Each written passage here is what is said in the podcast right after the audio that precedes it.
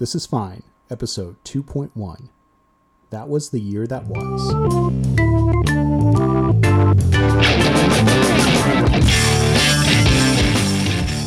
Um, so, well, it's uh, it's been a few months, uh, listeners, and uh, we are here to uh, announce that we are back in our bullshit, as the kids on Twitter say. Yeah, the babies are finally old enough for us to record a podcast again. That's right. That's right. We uh, we had uh, we both had had babies within two months of each other, and this podcast is now all dad chat all the time. That's right. So if you tuned in for politics, too bad. Diapers. Yeah, that's right. We're just it's going to be just like diaper reviews and uh, you know toys and like whatever. We're we're joined by our friend Chapo Reject and Talking Points memo journalist Sam Thielman. I've been rejected by many people, not just you know, not not not not just the elite left. Um, I want to say. Do you want to introduce uh, yourself a little bit, Sam? Yes. Uh, hi. Uh, thank you guys again for having me on. Um, I'm a, I'm a reporter for Talking Points Memo. Um, I write about comics for the Guardian. I uh, can be found at bookstores within a one mile radius of Union Square uh, most afternoons. And um, yeah, no, it's uh, it's it's nice, nice to be here. I also have had a child recently, and we can discuss uh, whether or not our our um, our our the, our diapers are like approaching the ideal uh, peanut buttery consistency that we've been told by the pediatricians to maintain. Um, there, there, there go your last two or three followers. Sorry, guys. so speaking of the peanut buttery consistency of infant shit, uh, where in politics do we want to start? What what part of this administration? I just I just want to say that like I don't know if it's no I do know this year has definitely not been like from a material standpoint the worst year in United States history, but it I think it's by any measure the stupidest. That's I, I that's my judgment. Genetic consequences. like all three of us have had kids in the last 11 months. That's right. You really don't know how it influences. Yeah, it, it's funny because, you know, we of course had worse presidents uh, than Donald Trump. I mean, pretty much everyone between Andrew Jackson and, and uh, Buchanan is a contender. Uh, but the federal government did a lot less. Um, yeah. And also, you know, I wasn't alive. So, so this one for, for for me personally, and I assume for all of our listeners, unless there's a secret uh, 150 year old listening to podcasts, if so, good for you. Uh, yeah, no, this is probably the the I think the worst political year uh, in our at least in our recent history. Well, I just and I, I do want to say that the secret 150 year old, according to Infowars, uh, an outlet endorsed by the president, is is you know Adolf Hitler. Obviously, um, right? Who is, who is, still alive, according to um, Infowars' Owen Schroyer. So, um, so how do we how do we want to take the stupid? Because I think Sam brings up a good point. Um, we've reached a sort of uh, I think what Dave Roberts at Vox calls an epistemic meltdown, and I think that's true. I mean, it's one thing when we had a campaign season where there was a lot of fake news. Um, but I think it's it's different to have a president. I I'm not convinced that you know like 30% of the country or whatever believes anything. Um, and I think that's that's bad. I mean, you know, like uh, it just seems very strange to me that that we've decided to uh, I, I'm actually not sure that our country really can function without some sort of uh, collective understanding of what truth is. Like that that seems like a really fund- fundamental obstacle to getting anything done. No, and it's so terrifying. And um, uh, ep- epistemic crisis is is a great way to put it. And um, Elizabeth Bruenig on um, on Twitter called it a, I think she called it a legitimacy crisis or a legitimation crisis, um, in the sense that you know everybody, no one trusts no two people trust the same set of news sources, and the ones that there is general consensus on is crazy shit like Alex Jones and Louise Mensch's Twitter feed. Like the, the, the, this is just it, it it's so I um one of the one of the weirder things I enjoy doing is watching congressional hearings, uh, and um, the the hearings on the um, propaganda ad purchases by um, various Russian branches of military intelligence. Um, were like a major topic of two different hearings the other day. They were really interesting hearings, and it was one of those things where you, you know, like I loathe Trey Gowdy, and I don't particularly like Marco Rubio either. But you look at these guys, and when they're when they're not grandstanding, when they're not campaigning and just saying loathsome, hateful things to get elected by people who are very dumb, they're actually doing their jobs in a reasonable way.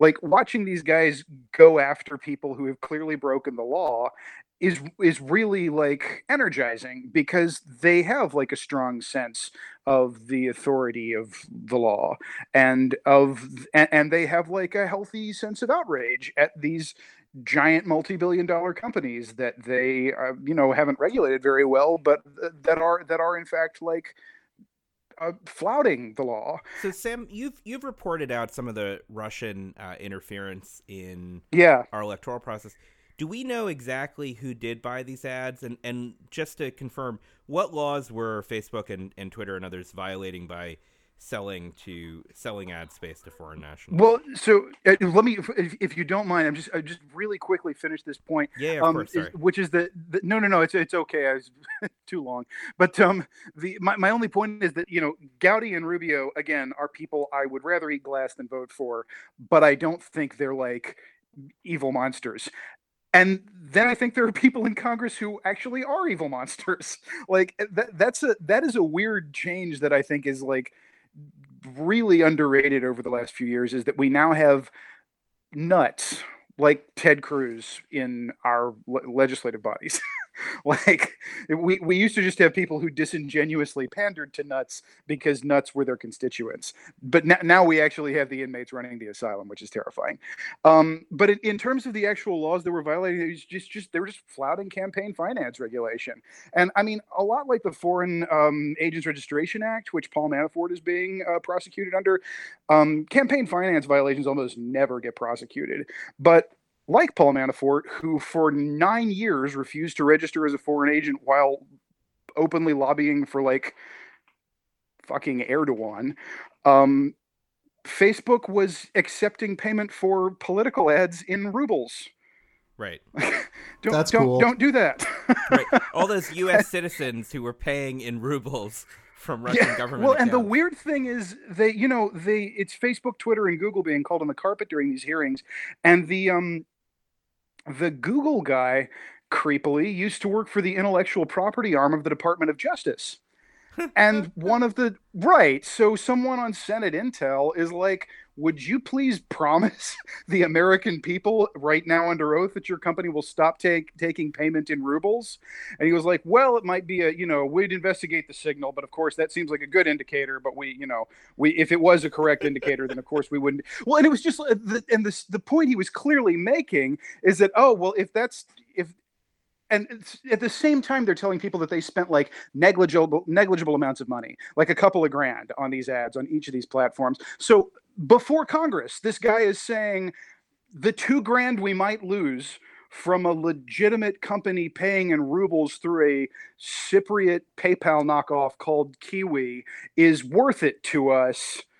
Like, it, like it's it's not worth it to us to lose that money even if it means violating campaign finance law in the most flagrant possible way. So, so actually, um, there was something I wanted to say about this, which is that there was this interesting article uh, in uh, New York Magazine, which we'll link to in the show notes, about sort of it, it was like a couple weeks ago, and I believe the headline was something like, "Does even Mark Zuckerberg know what Facebook is?"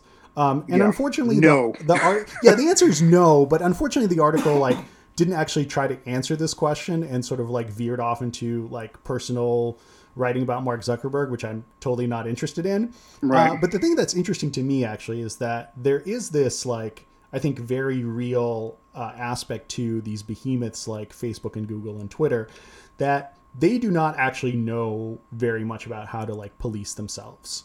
Um, like they don't they don't want to know because it's a difficult process, but also it's like they just don't right they yeah. there's this there's this factor that uh, needs to be understood which is that when you um, when you have these algorithms right and they're reacting to the stuff that people do it is just not possible in like some abstract sense to project like how is this all going to play out you're just Yeah. like you know, And you I mean- Well, and they they don't, don't they don't have oh. like yeah they don't have the technology to do it. They don't have the people. But they importantly they don't have the people, right? These the entire Yeah. business models of the people who have swallowed and eaten up all media and all advertising dollars, modulo TV ads for beer and cars, uh, in the United States. Their whole point is like, oh, we just hire coders. Like it's so Yeah. great. We don't need Yeah, editors just to do smarter anything. algorithms. Yeah, it's just algorithms and coders. And the problem is, it's like, oh, well, it's just not possible for us to review. No, it is possible. It's not possible Yeah. under your current business model, which Yeah. is to steal other people's Well, content and not what they mean is that it's not pay. profitable. That's it's right. not right. It's it- not it's it's yeah. not something where their balance sheet is gonna is is is gonna survive and i mean it's important to, i actually I, I wrote a long thing about this um, a month or two ago with uh, a woman named rebecca MacKinnon who i just admire tremendously and runs a uh, runs a sort of sub sub think tank at the new america foundation dedicated to um, uh, to to mapping out what rights exactly are guaranteed to you by end user license agreements which is just an incredibly thankless task but she has a lot of good opinions on this and one of the things that she said is that first off you're exactly right like and this is a this is a feature not a bug like this is the this is the proposition. This isn't like some random this isn't like an accident that they stumbled over uh, like years into it. The, the proposition is that you create a platform that polices speech automatically. Like facebook and twitter never advertised a free speech platform Blogger advertised a free speech platform. You know, GoDaddy is a free is a free speech platform. Like these places verify they make distinct editorial decisions like verifying some users and not others, giving some users more characters than others and taking down certain t- kinds of content because they violate intellectual property law or um, you know, offend certain sensibilities and then then they automate it. Twitter has one employee for every 77,000 users which is not enough. Yeah. Um, and but and, the other, and you're right too on that when they do actually put in uh sort of human guardrails or or tweak the algorithm to take down stuff it is almost exclusively at the behest of large state actors or large advertisers it's you know i mean basically twitter's response right to women being called the most vile things ever for for years and years was roughly like, "Well, you're you're you're not an important revenue source for us, right?" Like, I mean, that was Yeah. that was basically like it, it's it's uh, it's not possible for us to hire people to to stop all these things from happening because Yeah. you don't give us any money. Um, a friend of mine who's a feminist columnist at the Guardian said she just thinks of the internet as a. Uh, she she's she tweeted the other day that uh, uh, I think was, I- think this is Jessica Valenti that the internet is a machine that runs on women's misery, um, which I think is n- not wrong. Um, but it's also uh, the the other thing that's like w- weird and important about this is that um, it- well, you, so you mentioned that they eat all the ad dollars, which is a, a like a huge problem for legitimate media. Um, but they, they also comprise most of the internet. Somebody called it the CompuServe of things, like as opposed to the Internet of Things, because it's like a right, because it's like a terrible walled garden where like people just come in and they're told the six things they can do, and because most people don't like infinite options, they like six options. They gravitate towards it. Um, so yeah, it's it's weirdly become the internet in a way that I think is is probably not not much good. yeah, no, I mean, I think this is to, to a real dangerous point in my own. I, I'm a voracious news reader, and I think both both of you are as well.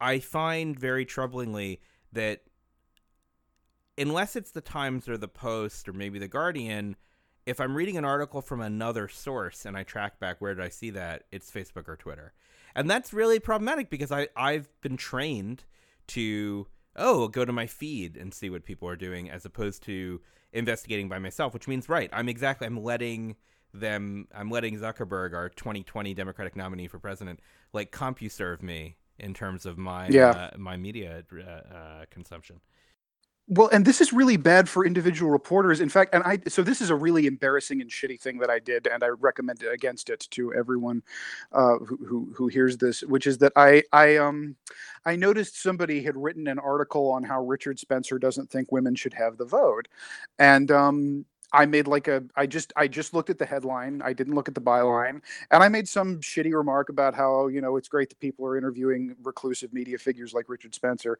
and the and it turned out that this was a guy I know who had written the article, and he DM'd me, and he was like, and he was like, hey, I don't know you well, but I really respect your politics, and I was wondering what you think I should have done differently. I was like, oh, I'm sorry, I, you know, I I wasn't like trying to go at you on that. I was just you know farting out a joke on Twitter like a jerk, and um it we ended up just this this culminated in us getting lunch together but um the thing that he said to me was that he had he had done a long article on how uh, white supremacists were using the Colin Kaepernick um, controversy to recruit racist football fans, and it's it's a really good article, and I highly recommend it to you. It's by Michael Hayden. It's uh, it's at uh, Newsweek. Go read it.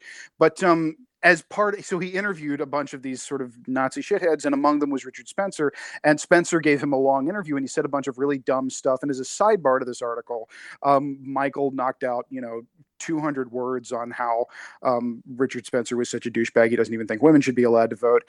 And they posted it as a separate article. Now, if this is in a newspaper or a magazine, you have a giant feature on racist football fans being recruited by white supremacists. And, you and then you have 200 bar. words yeah. on the side. Yeah, exactly. You have like a little box that's like, by the way, this is what an asshole Richard Spencer is. But on the internet, those are all discrete pieces of content. Nobody goes to the Newsweek homepage. Nobody goes to, um, n- nobody buys the magazine on the newsstand anymore it gets tweeted out alongside everything else. And the people who get to decide what's useful and interesting are the people on Twitter. And Twitter is a it, it's a hive of Nazis because it is a place that says it doesn't have any speech codes. And people who take control of places without any speech codes are people who want to say things that no one else will tolerate. yeah.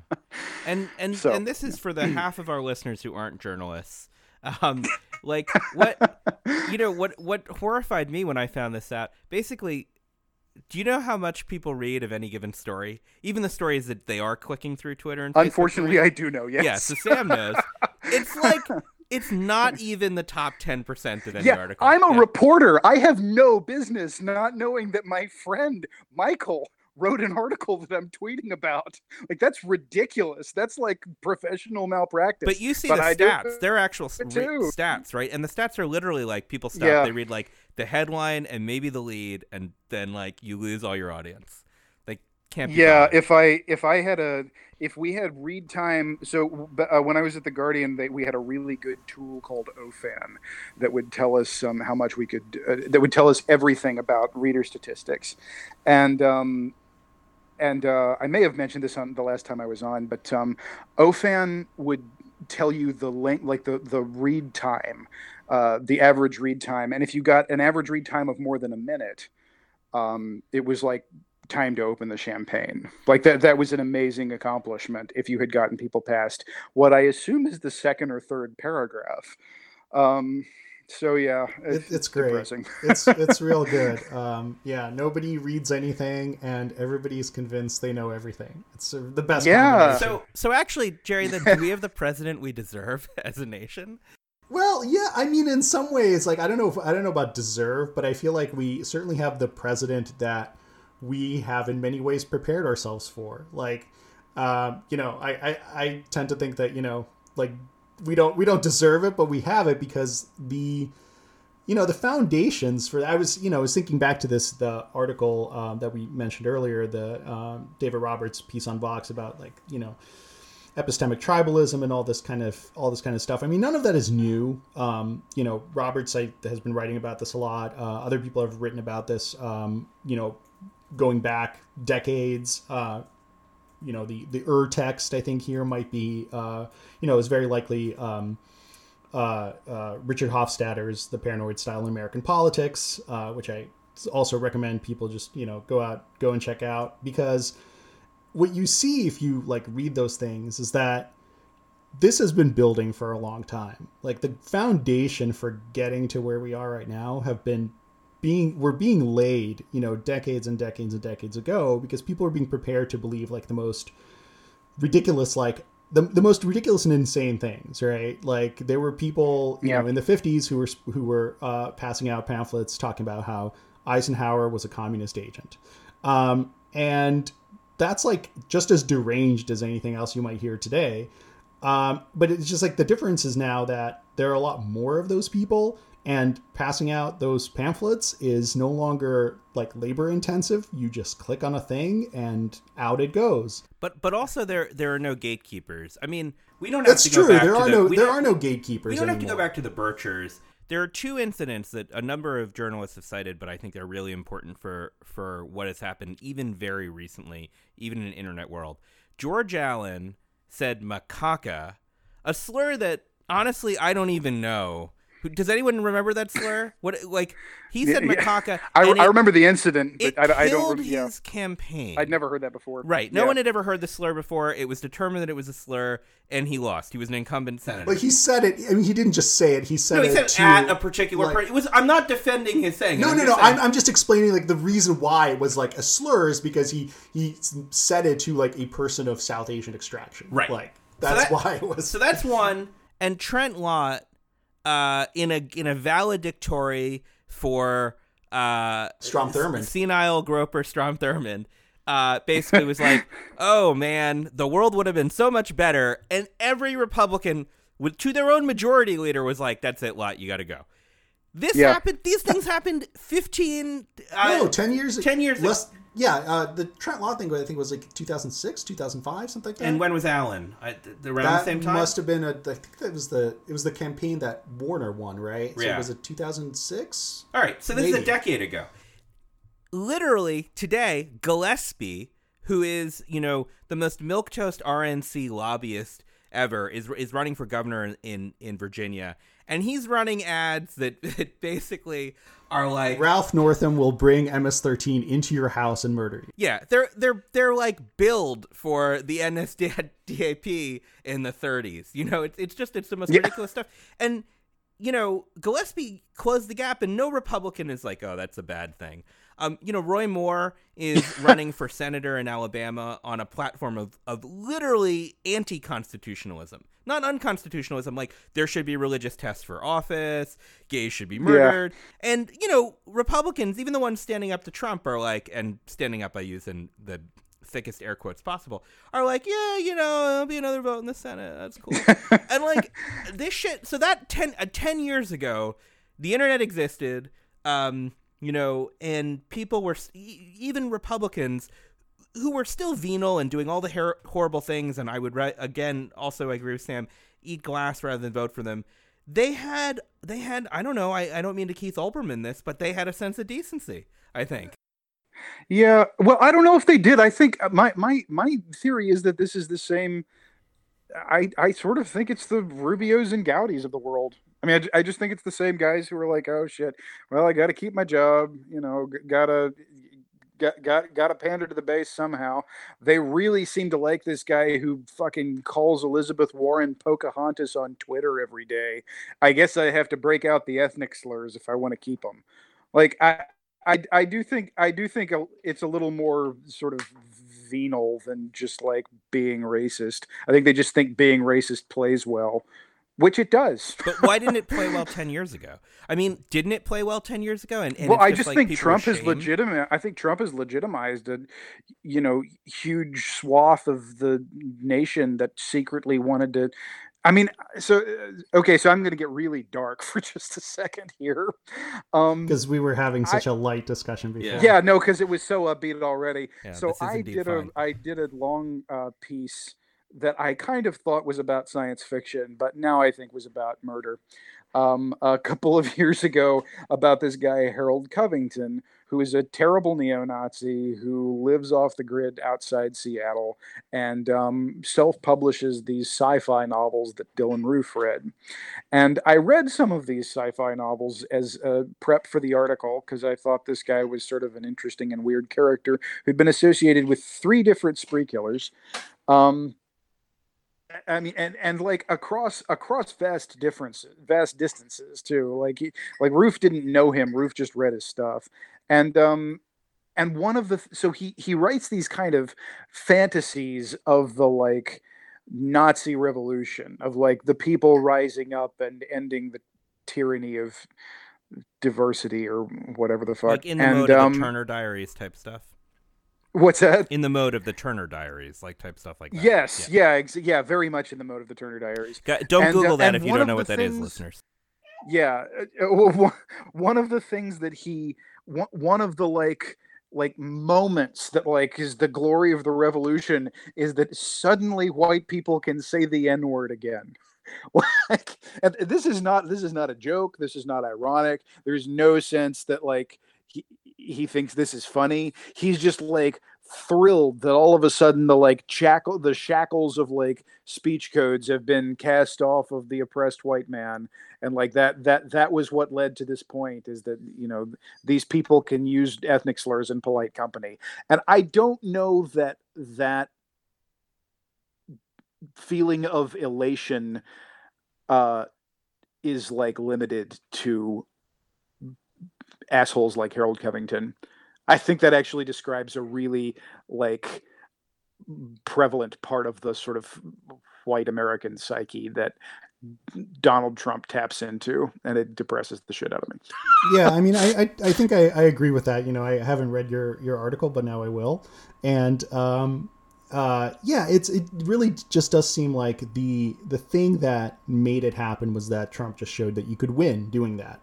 You could win being like you know this racist like sexual assaulting like individual like you could do all those things and it just wouldn't matter because like you were a white dude and that was it.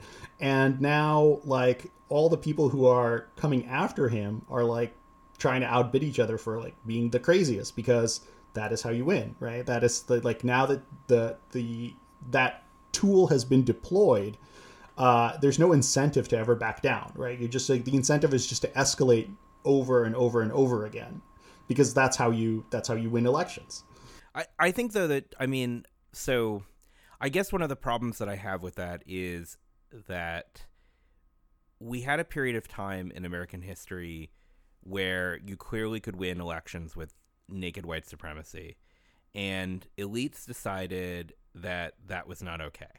And by elites I mean like Goldwater had a private sit down with LBJ this is Goldwater of opposed civil rights legislation, crazy, want to drop nukes on the Soviets, not Goldwater of his later years, like, oops, that was a mistake.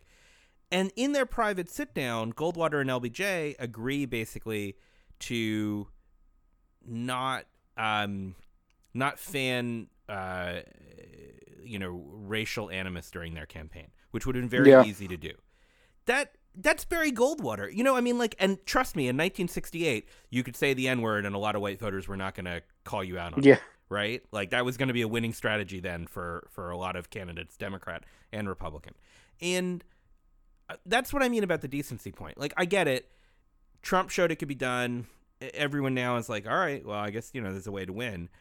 But it even though the Reagans and the Bushes of the world were criminals in every way, involved in deep criminal conspiracies, should have been impeached, hated the poor, hated African Americans. Like, I, I believe that Trump is in a through line of continuance with those people.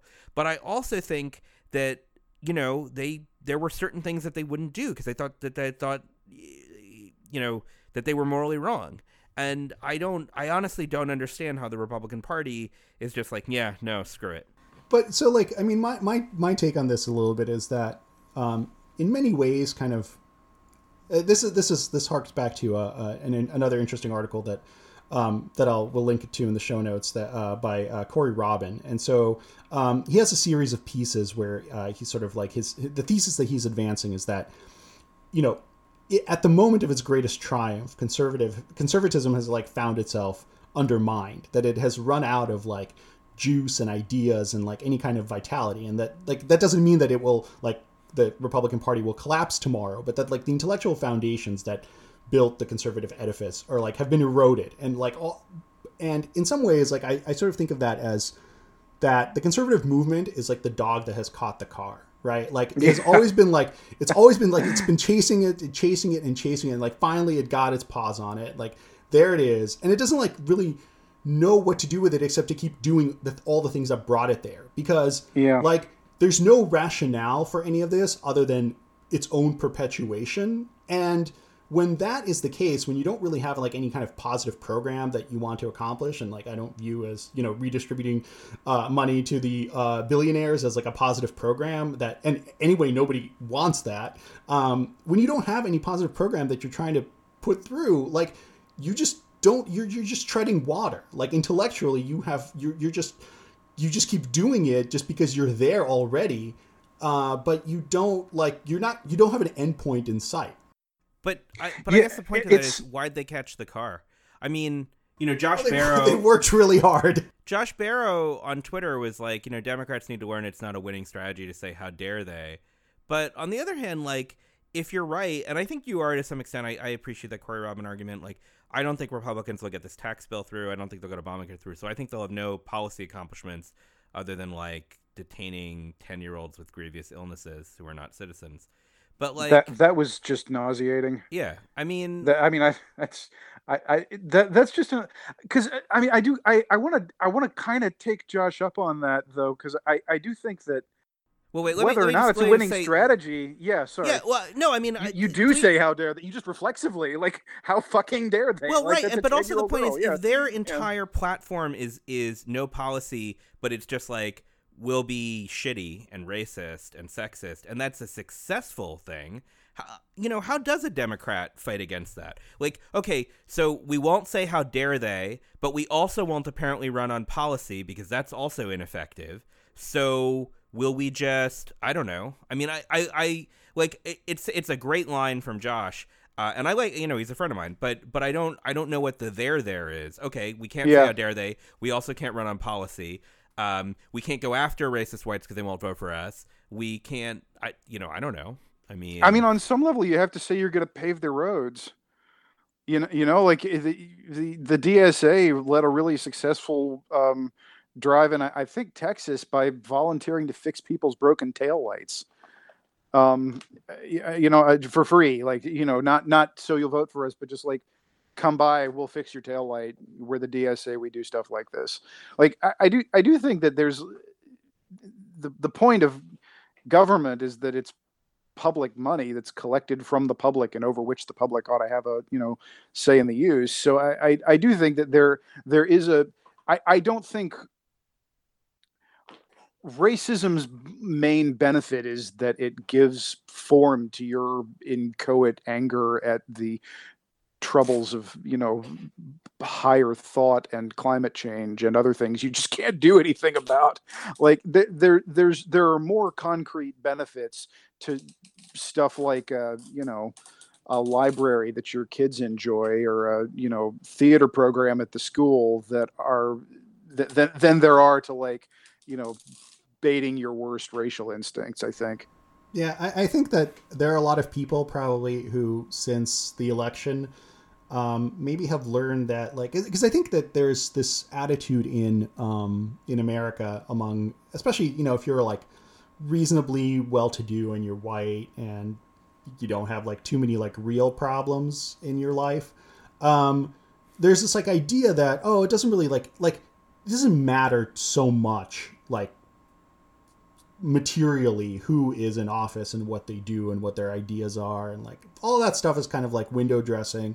So okay i can go and i can like vote for my like you know whatever prefer- preferred candidate of racial animus or whatever insane thing that i'm committed to uh, and nothing will really change. Like the the trains will continue. Well, we don't have any trains, so they won't run. But you know, like the the uh, the roads will continue being repaired or whatever. Like the libraries will stay open. And then like turns out that that's just like not the case. Like once yeah. once this happens, like once the capture of like of government by like right the right wing happens, like you get Kansas, right? You get yeah, all you of these. Oklahoma. You Four get Oklahoma. School, like yeah. all of this stuff, like it has real, actual impacts on people. But we can't win in Kansas and Oklahoma, and don't tell me Democrats there. Democrats and moderate Republicans got together in Kansas on the platform of fund the schools so they stay open, which seems like a pretty uncontroversial platform. And, you know, basically the conservative Republicans still won there. And yeah. and that's the sort of like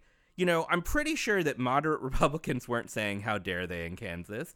Like they were saying, "Hey, you know what seems good? Keep schools open." Which again, seems like that should be a winning message. uh, and yet they still got bulldozed. And that, like, you know, I hate to be depressing, but if Trump were at all functionally competent too, you know, like every good populist, like Trump would fix roads and stuff. Like I can't believe Trump yeah. hasn't been able to get an infrastructure bill through. I understand why he hasn't been able to get a bill through that like takes healthcare away from millions of people or gives billions of dollars to wealthy people. But like build roads, classic fascist strategy. Like Trump plus an infrastructure bill, I, I don't know if a Democrat can beat him in 2020 if he does that. Like I mean, I, but I mean, the, but the thing is that Trump is he like he is the most like bored, half-assed. Like that guy, he doesn't care about anything. No, I know Berlusconi like, had more it, He's not. He's not even interested in wielding power. He somebody said that he wants to be president because he wants to be treated like a like a uh, like a dying child. he, he, no, no, no, no, no. President Trump, will, like Trump, take him to Disneyland and stuff. Trump did not does not want to be president. He wants to have been president. Yes. Yeah. yeah. Well, he I, he just wants to generally be loved, and he's not going to be loved because he doesn't have a soul. Like that. The you guys did that amazing two parter with um with Alex Wellerstein on you know how he's like unilaterally in charge of whether or not to end vertebrate life in the solar system and it's awesome yeah. it really is great it helps me sleep at night. But like, it, if an actual tyrant had that power, he would a wield it effectively and b not use it. Like that. That is that's the problem with Trump, is that he vaguely understands that he has that authority, but he cares more about Twitter and he just wants to do things that will get him positive attention. So you you get the sense that like the only thing between us and annihilation is like him getting dragged really hard by like Krang T. Nelson. so, all right, can we war game this out again for a little bit? So the the Mueller investigation is going to carry on, and I don't think it's going to touch Trump himself, which has been a this is fine pod position for now yeah. like seven or eight months, and I I think that's still true, but it may make his administration even less effective if that's possible, especially if it goes yeah. up far enough. So, I guess the question is like, A, do you two agree with that thesis that it's not going to hit Trump or he's not even if it did, he won't be impeached? And then B, what do you what do you think that are are already powerless except for the ability to end all vertebrate life in the solar system? I love that, Sam. Uh, are already powerless president like what do you think he's gonna do if if it if it goes up even further? And like, you know, is he is he gonna run again in 2020? If he runs, he's the favorite, right? He he's sort yeah. of he's got to be even with these approval ratings. Like, I don't know. What what do you what do you guys think? Sam, Jerry, you want to go? I'll let you take okay. it. Okay. Um, well, so first off, I, I think you're right that it probably won't make it all the way up to him, although it might. I mean, you got to remember that he and Fred have been um, selling real estate in Little Odessa since the 70s. Like th- those those guys are deep in bed with some of the worst people on earth. Like that, you're going to be reading the name Semyon Mogilevich a lot in the near future. I think, who is this sort of Russian godfather, and um, and has ties through Dmitry Firtash to Paul Manafort, and who's like Bagman was Felix Sater's father, and Sater, of course, went around the you know uh, country flogging the Trump name to real estate developers. So, like, I, I do think that he is. I, I do think he has like he, he he has an established history in articles you can read in Bloomberg and elsewhere of like letting Russian mobsters run like high stakes card games illegally out of Trump Tower. like there's there's a there's a long list of things you could send him to prison for, and I hope he does get sent to prison. But um and and the direction of the Mueller probe, I think, is is really encouraging. Um, However, it does sort of seem to me like he makes sure there are intermediate intermediaries that keep him from being, you know, touched by any of those things, and uh, and they'll probably keep him from actually being impeached. But I also don't think I don't think we'll have him for four years. I used to think we would, and I don't anymore. I I think, as I say, he's just fundamentally a bored asshole who is as lazy as he is dumb and wants to be finished. So wait, you like I, think th- I, I think he's I think he's going to step down. He's apparently already asked people about what the process would be if he wanted to step down. So you think the Mueller Okay. probe doesn't get him, but takes out Sessions, takes out Kushner, and he's just like, screw it, I'm done. Yeah, I think he's just like fuck it. I'm a billionaire. I'm going to go play golf. Well, I mean, as a- as a annoying as, as as annoying as like Obama is with his sort of, I mean, he he's he's worth a couple of bucks too. I mean, all of these guys are. You don't really get into politics unless you're, you know, part of a certain segment of the, you know, like what I would call the upper class. Like they're not that great phrase from that Slate Star Codex article that you sent me at one point, Jeremy. Um, morally insane billionaires. Like Trump belongs to a class of people who run the world. Um, he doesn't need to be a politician. He needs to buy politicians and tell them to do things he wants them to do. Um, so I, I, I think I think he will get tired of it because being president, as you know, terrifyingly powerful as it is, is is like is an actual job. Huh. Um, yeah. So that's my theory. Jerry, what do you think? My so I, I don't know. I've I've been following um I, you know the the investigations and uh, trying to like make sense of what's going on there. I, I will point out that like the thing that sort of struck me about all this and that has that I've returned to over and over again is how inept all of these people are. I mean, they're just like shockingly stupid about how they're committing crimes. They're like emailing each other like about hey, Subject line: collusion with Yeah. Russia. yeah like let's it's like it's like if you're like gonna rob a bank you know don't send like emails to your accomplices saying hey let's go rob some banks and do some crimes like it's just like it's it's stunning to me uh To be fair, the guy's biggest accomplishment before the Trump campaign was a model UN conference. So I mean, there's a there- there's a on Futurama. There's one of the fronts for the robot mafia is a is a storefront that says "Small Bills Laundering" on it. That's what this shit always makes um yeah and like in this manafort stuff that was just like completely out in the open and like we talked about it on like i think in in the over the winter when we were doing one of our shows we were just like it's all been published it's all been out there. I mean like obviously you know the investigation has tracked down like actual evidence but like you could just look at it and be like oh hey this is like massively illegal. Anyway um having said that like I, I guess the thing is, you know, to me, I, I, I honestly did not know about this uh, this uh, business of him, you know, asking about the uh, the procedure for stepping down. So uh, breaking news on uh, on the pod here, but um, I would have, you know, to me, I would have said like, I don't think that the impeachment. I I, I- I think I have a my, my, my record has been saying the impeachment won't happen, but not not because there aren't necessarily any actual connections to Trump himself, but more just because like Republicans find him to be useful and they are also terrified of their own base. Like their own base would like rip them to shreds if they actually moved against him. So as long as he wants to be president, he will be president. Um, he, apparently, he, maybe he asked doesn't. McConnell if he should step down. Um, sorry, I That's just wanted to- really just that's to make pretty sure that was- remarkable that he Yeah. actually Yeah. talked to Mitch McConnell, huh? Yeah, in Like- August. Insta- wow. Okay. Well, wait. Here's here's the funny thing about the McConnell Trump relationship. I think McConnell actually is one of the few people in Washington who tells Trump to his face that he's fucking full of it.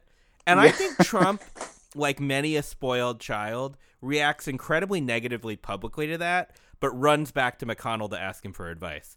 Because it's like Well- it's true. If you ever have a really shitty child and you like not ours, because ours will be perfect and wonderful, but like someone else's kid, and you're like, hey, I know your parents let you do whatever, but don't do that.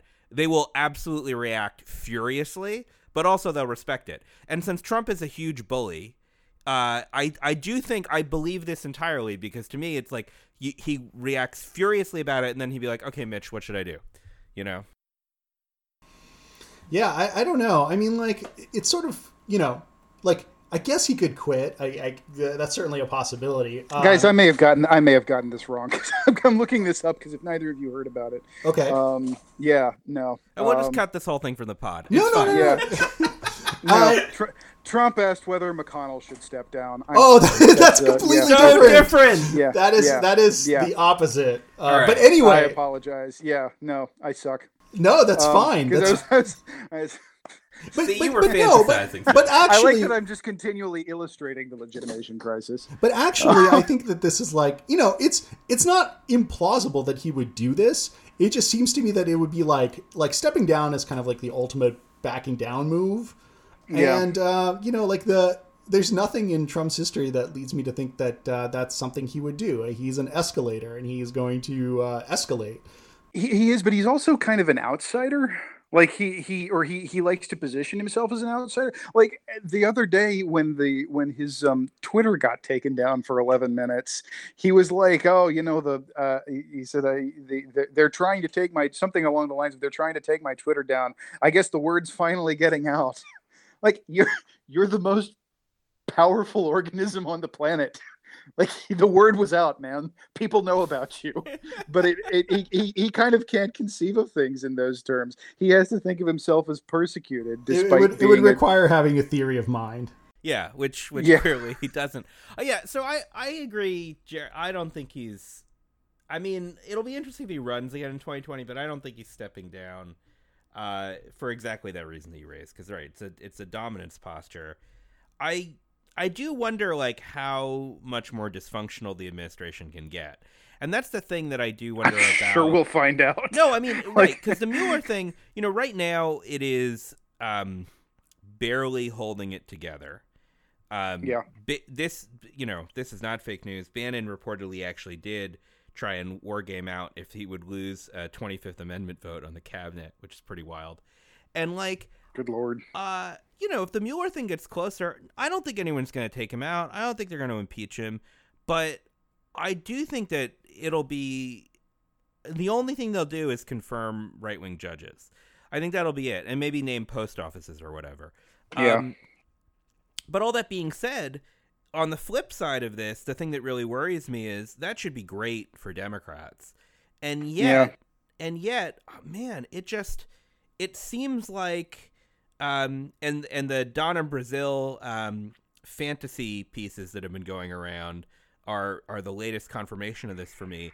Like we are, the Democratic Party is in the worst political shape it has been in uh in a in it, it's just inconceivable how bad the the political shape of the democratic party is in it it is losing winnable races um it is it is so obsessed with internecine hatred and it can't motivate the prime constituency who should be really activated for it um, I mean, who- they can't even win runoffs in like a, like seats where that have been vacated by appointees. Yeah. Like I yeah.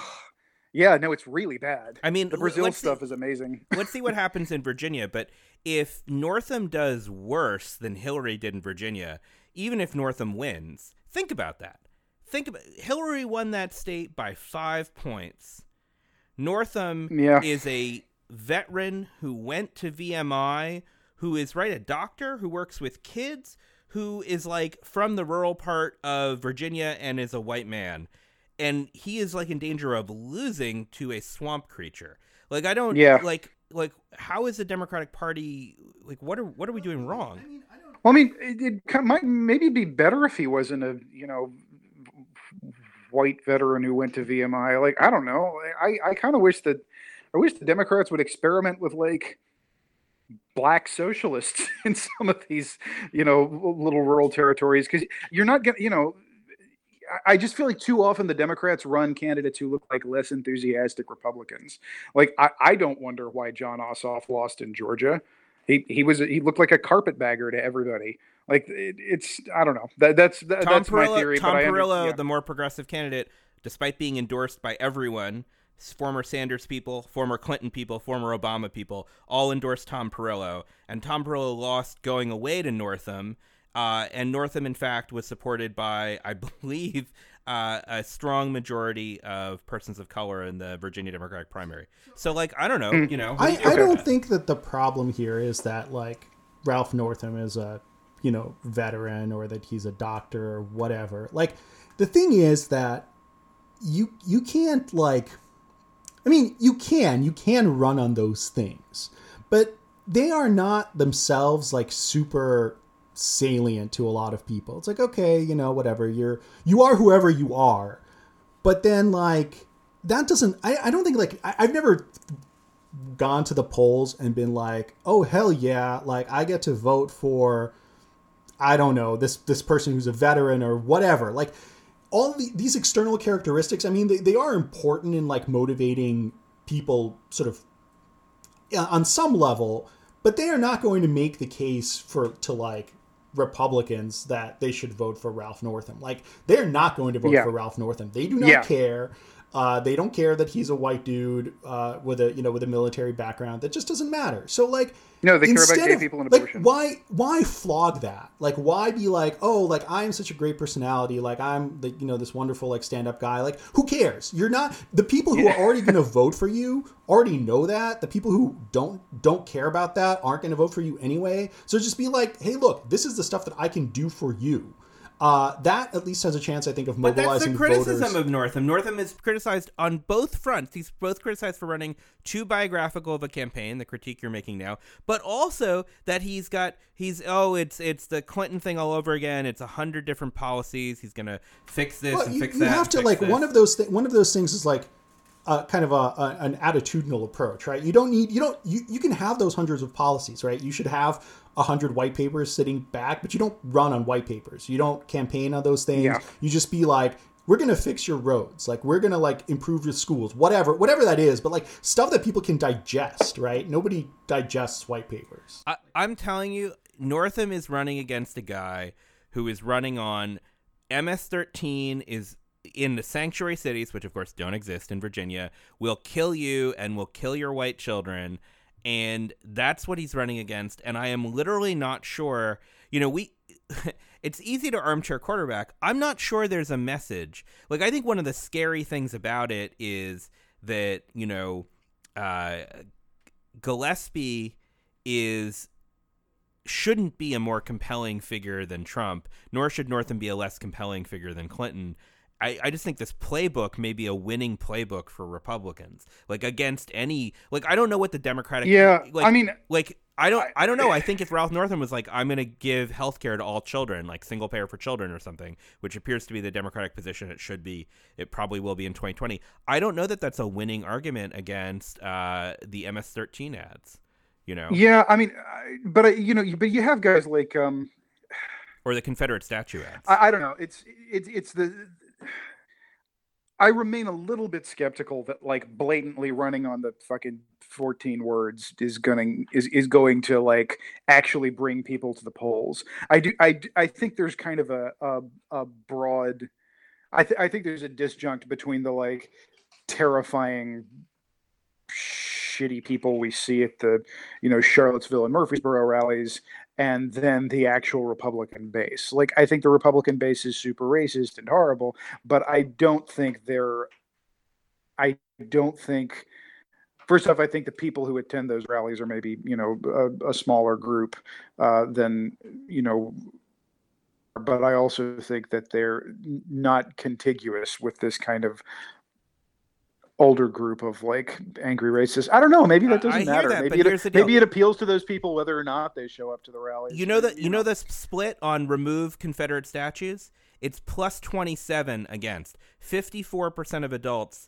Yeah. say Confederate monuments should remain in all public spaces. Twenty seven are against. Yeah. And if you look, I at, wonder how many of those people understand they were put up in the 60s. if you look at whites and you look at Republicans, it get it's into the 80s for preserve uh, Confederate statues, which, which is not. Look, I don't think if you want to preserve a Confederate statue, it means you're one of the neo Nazis at Charlottesville. I think Yeah. you're a bit of an idiot. No, you're but- right. but yeah. you're not. But on the other hand, I do think it's a popular issue. I like. I, I, I don't know. Reconstruction didn't happen. I, you know, mic drop. I don't. Yeah, that's true. I, I don't I don't know. I mean, yeah, we can we can obviously you know sort of sit here and and, and do these kind of uh, imaginary exercises uh, to try and figure it out. I, I don't know. Like I'm not advising the the Northam campaign. Uh, I m- maybe there is uh, there's something that they really know that I don't know. My sense is that you can't like when when when that's the kind of rhetoric that you're running against like if, if you know we're, we're trying to we're trying to come up with like a, a sort of a counter message here right and the counter message can can be kind of can, can fall along like certain axes, right? You can you can have a counter message that says like, um, you know, I'm going to do things better materially for you, or you can have you know sort of the the counter message that says like, um, actually all this racism shit is horrible, uh, or you can have some combination of those. But my question is like, it always comes back to you is like, okay, well, who is who are you trying to motivate? Like, who are you trying to get out? And my feeling is that there are not like you need to be trying to get people to vote for you who are not already voting because the people who are already committed like one way or the other th- their minds are made up like they already know what they want they don't care about your message um, and it's just useless to try to appeal to them and and like i don't know it like I seems to agree me with that, it seems to me that like the northam campaign does not agree with that so i don't know Uh, look, I agree with that, but I, I Yeah. go back to looking at the. I agree with that. I think we should focus uh, our efforts on non-voters, especially persons of color. I think that registration Yeah. efforts are expensive, but we should focus on that. One thing I will say is that people who are disengaged from the political process, so-called low information voters, usually because of poverty, inequality, this is I'm not it's not their fault. It is a totally reasonable thing to be disengaged from the political process if you Yeah. are underemployed and poor and the in living in in deep precarity. Or are think- invested in your mental health. I, I think a deep problem with with trying to win those votes on I will provide X service for you is that A, they're very low trust, as they should be, and B, there is an inability or difficulty to parse competing promises because it's not like the right runs on I'm going to take shit away from you. That's what they do when they're in office. But, you know, remember Trump ran on jobs. Um, even Paul Ryan runs on, you know, uh, like a, a message that, uh, that in theory is, um, you know, ap- appeals to, to, to everyone. Like, I think it's a, it's, it, without having actually been FDR and provided farm insurance and done rural electrification, it's hard to go and we own that.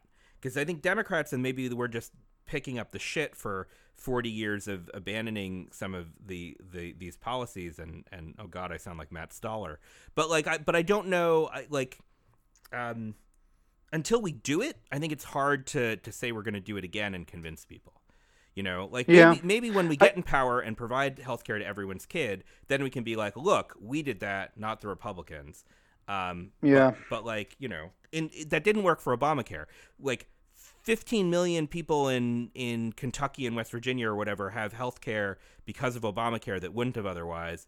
And it's not like Dems are popular. Uh, it's not like Obama is popular, uh, despite the. I think those were the two states with the highest uptake, right, in health insurance rates. Yeah.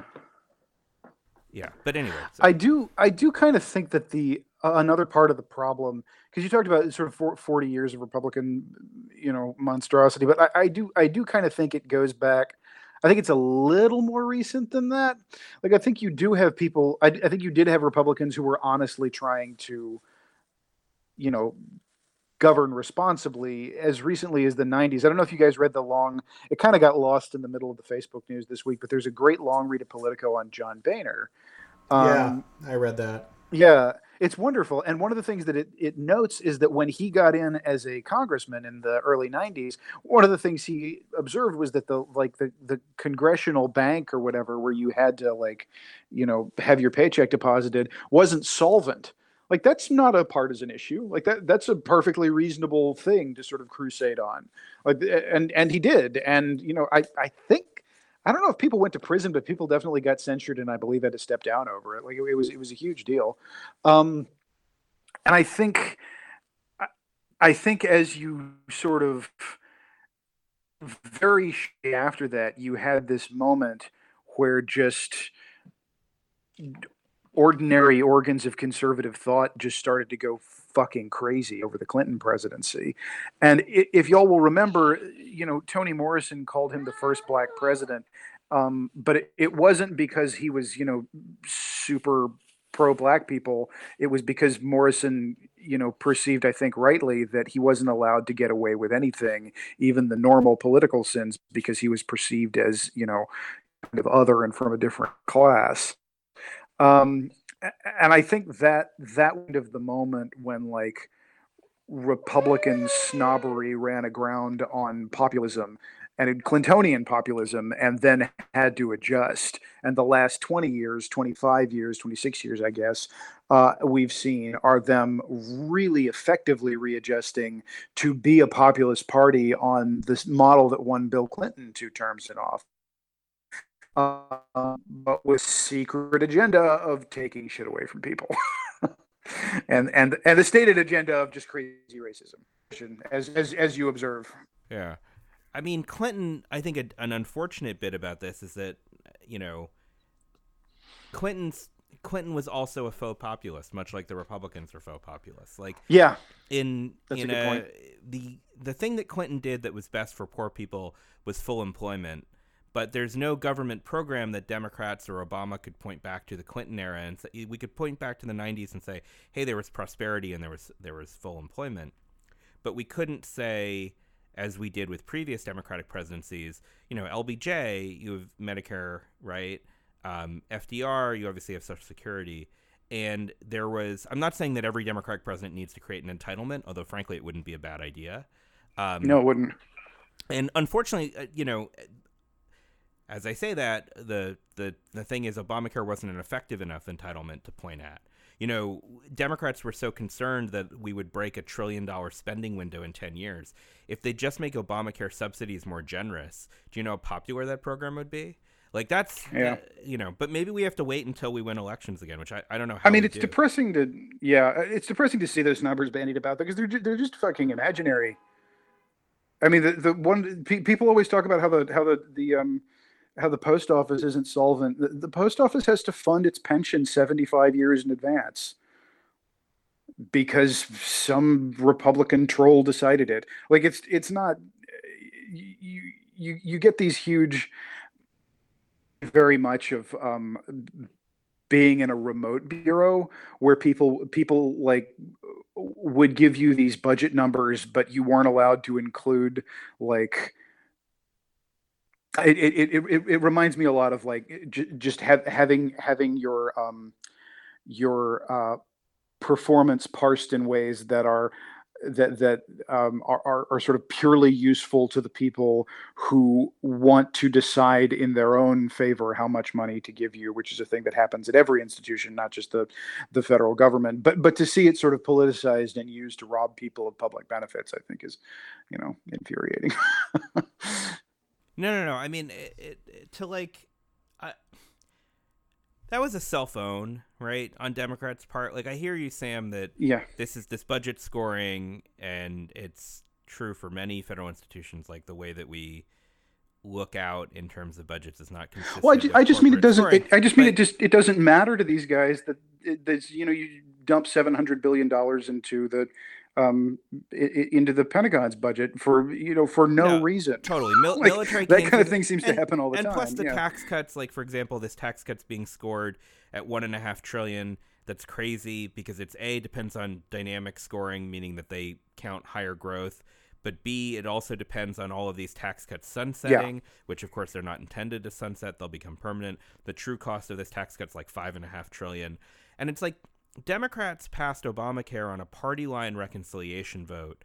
Um, and because of people like Joe Lieberman and Ben Nelson, they kept it to this incredibly tight, uh, had to be under a trillion in the 10 year scoring window. And it's just like there's no reason, no American, to Jerry's point about how people don't get out of bed and vote for veterans, I tell you what they really don't vote for. They really don't vote for like, well, you know, they they didn't keep it to a scoring window of nine hundred and seventeen billion. they kept it only. They they missed that. It was a hun- It was one point two trillion yes. oh, in the ten year scoring window. Like literally yeah. zero people. Yeah, that, um, that is that that is an article with a nine second attention time. Yeah, and and so it's it's that's what's frustrating, I guess, because. um and I'll I'll take some you know personal shit on this because I I used to think like oh like means testing programs was a great idea because you would you know, not give benefits to the wealthy, and also you'd be able to uh, provide more generous benefits to, to various people, etc. But the problem is, we mostly didn't do it to provide more generous benefits. We mostly did it to shave off imaginary dollars in future scoring. And like Republicans were just going to cut taxes as much as possible to say, oh, deficits are high. We need to cut services. Like re- Democrats got to run the opposite playbill. We got to have huge government programs that then become impossible to cut so that we need to raise more tax revenue. Yeah, and those programs, sorry. I was just going to say those programs, you know, to your point about means testing, those programs really need to be available to anyone who wants to use them, and they need to be like you can't. It, it's it's so it's so like needlessly cruel to stigmatize the use of public funds. It's your money. You know, you, you paid it to the government. You should be able to like check a copy of the new Stephen King novel out of the library without having to prove that you're poor enough. Like there, there's uh, the the, the way poverty is stigmatized in a country that really still for whatever ridiculous reason believes of itself as a land of opportunity where you can get rich you know if you just want it hard enough like it, it can't be overstated. Like that that's it, the the means testing stuff i do think of as, as like really cruel and and sort of um and and like humiliating in a way that I think is unique to the United States to the people who use it, who, who use use those programs. I just think creating sort of a broad base of things, you know, beyond just roads for the cars that could be used generally and that people would be proud of taking advantage of, I, I think is is the key to a lot of democratic success. Huh, we're but, the only yeah. welfare state that humiliates our poor so consistently. We're also the only welfare state where the poor and the wealthy look substantially racially different. I wonder why we humiliate our poor so consistently. Yeah, for sure. But yeah. There there was a there was a point that I wanted to make which is that like, you know, because I hate myself and, you know, obviously have uh, entirely too much free time on my hands.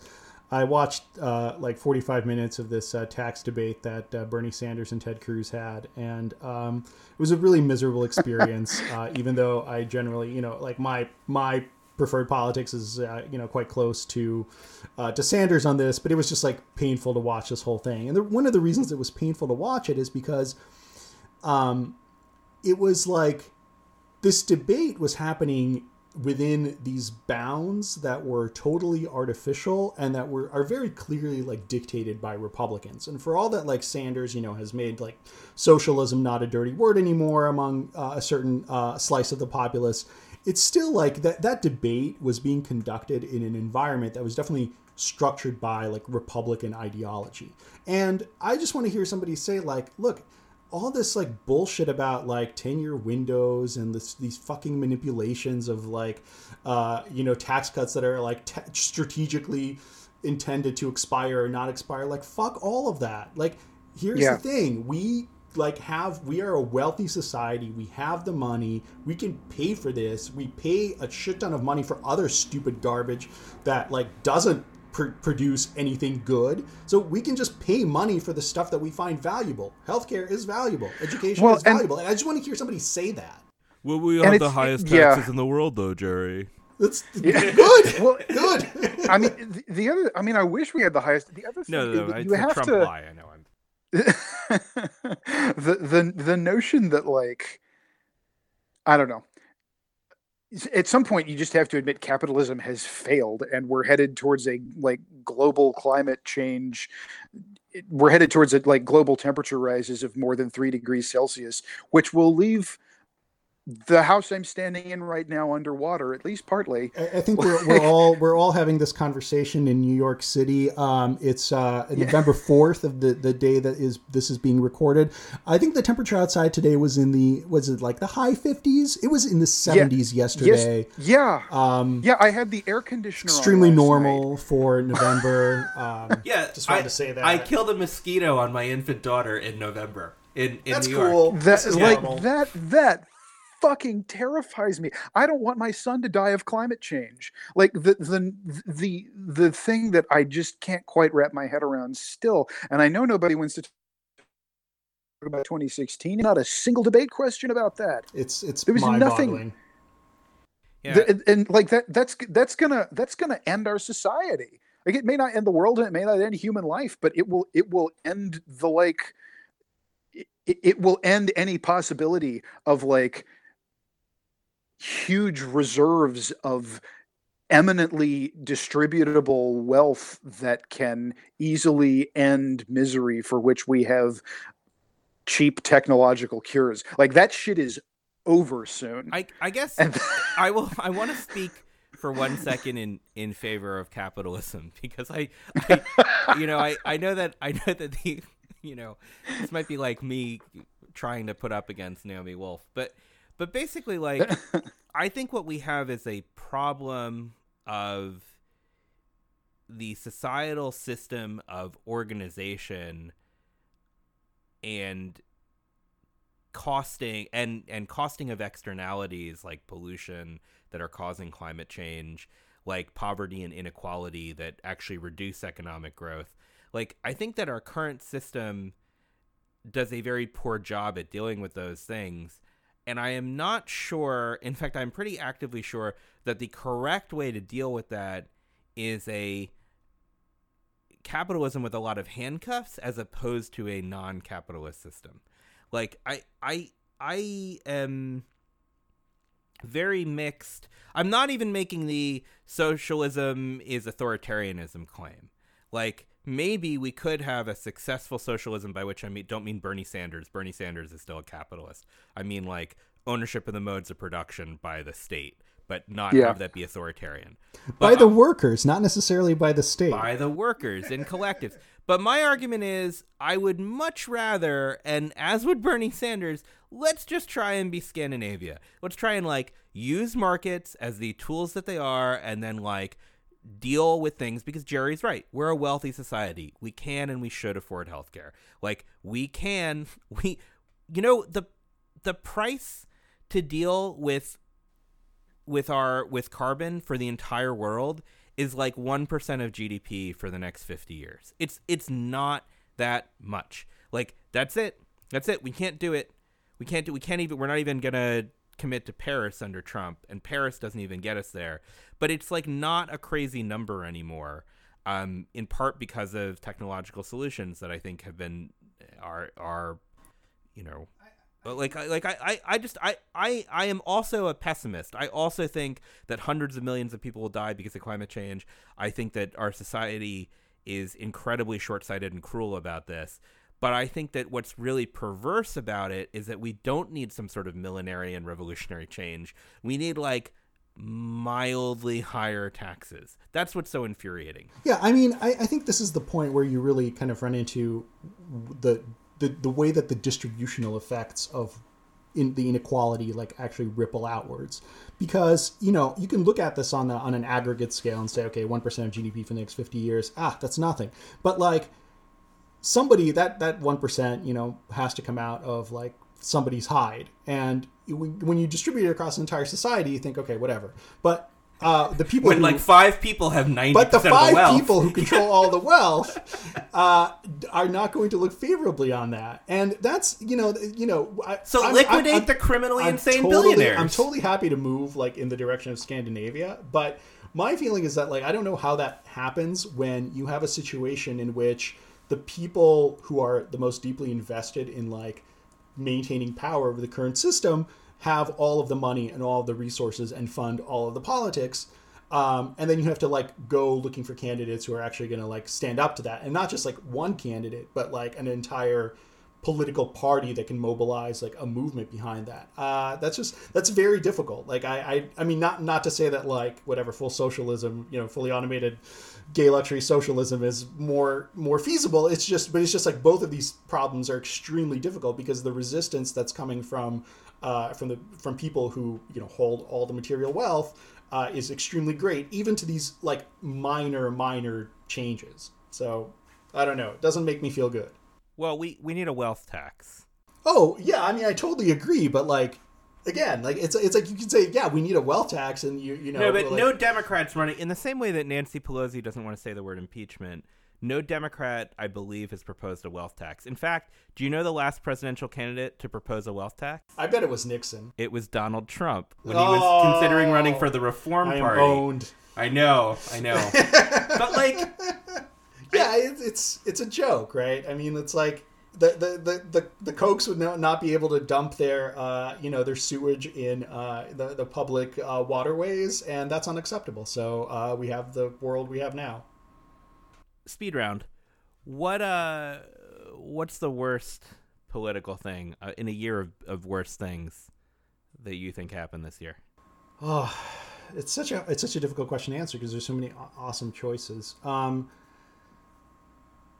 I don't know. I mean, like I think that you know, for me, um, like I because I, I've been here talking about like the environment and stuff like that. I think for me, like the thing that is going to have like really awful ramifications is the appointment of Scott Pruitt to the EPA. I I don't know if that's like literally the worst political thing that's happened, but that's one of these things that is sort of like you know we talked about um, Trump being able to get stuff done, not get stuff done, but like this is a great example of Yeah. like this guy, total lackey, like in, ensconced in you know at the at the top of uh, the EPA's bureaucracy and just like destroying the agency from within. Uh, that's going to have like real like impact on people. Like people are going to die because EPA regulations are not going to be enacted. The Um, latest thing was he kicked all the scientists. he kicked all the he kicked all these scientists, like all these independent scientists, off uh, the advisory panels that they were serving on on the grounds that like if you get funding from the government, you're like biased because you got a federal like you got a grant from the government. and he replaced them with industry people. Yeah, yeah. Uh, they who are less biased. Who are less biased? Yeah, it, it's it's absolute like I mean obviously like it's all like all these stories are like it's all bullshit, right? I mean he's replacing them with like total flunkies, but like I mean to me this is one of those things that like people don't like pay a lot of attention to it, but it's super important. And again, like like like lives are actually at stake here. So that's that's my feeling. I don't know if that's like the worst, but that's the thing that I dwell on a lot. I, I think that's really good. My nomination for it is is what's happening in Puerto Rico, because I think that you know it it, it ties together the climate change environmental theme um, with I think what's just unbel- like Puerto Ricans are citizens of the United States, and you know Americans, regardless of party, generally come together when there's natural disasters, and the federal government is obviously has had shortcomings, most notably Katrina, most recently, but generally um, has done a reasonable job. E- you know, even Trump's response in in Texas and in in uh, in Florida was, I think, actually pretty reasonable in terms of the aid that was provided.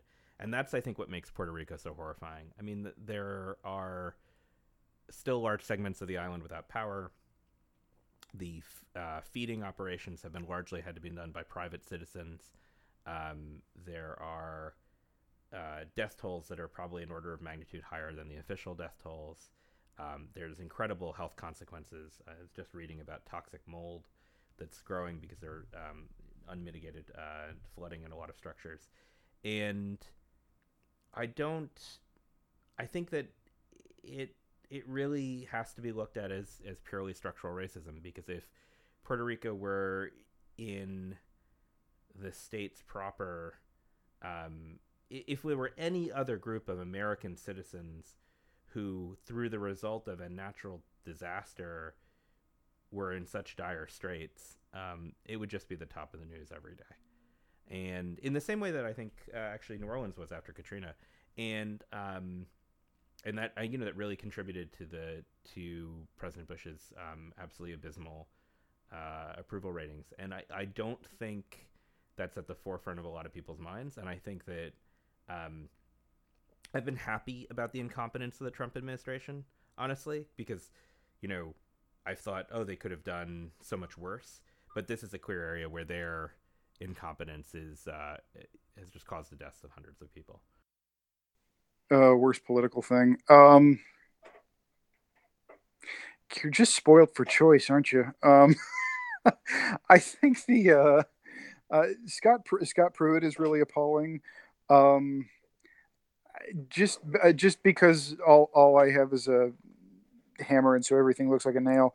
Um, the the web of like Russian oligarchs who purchased or like eh, who who who like illegitimately purchased or outright stole the assets of second world countries after perestroika just like uh, those guys just like flowing into american politics all of a sudden disturbs the hell out of me yeah Be- I, I, really not- wanted to do an episode on this but you know then fatherhood derailed all of that. But uh, we'll we'll come back to this well, topic. Please call. I mean, I you know you guys should absolutely. You guys know a lot of great experts, but I would love to be a part of that because that is that is insane. Like some of these guys, the one guy and I can't remember his name seems to have stolen most of the Kazakh treasury.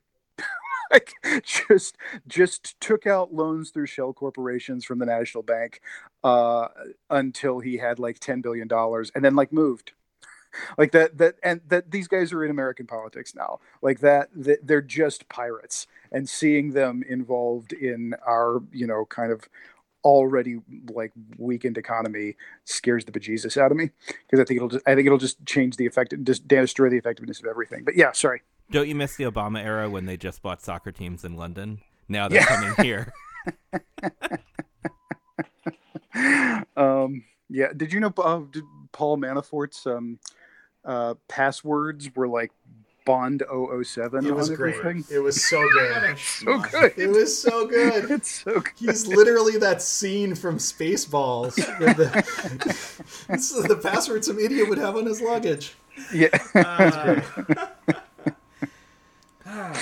All right. Oh, well, okay. this has been All an exciting uh, and uh, definitely triumphant return to form yeah. for us. Thank you, Sam, very much for joining us. Thank you so much for having me and and asking me to talk about the things that people usually ask me to stop talking about.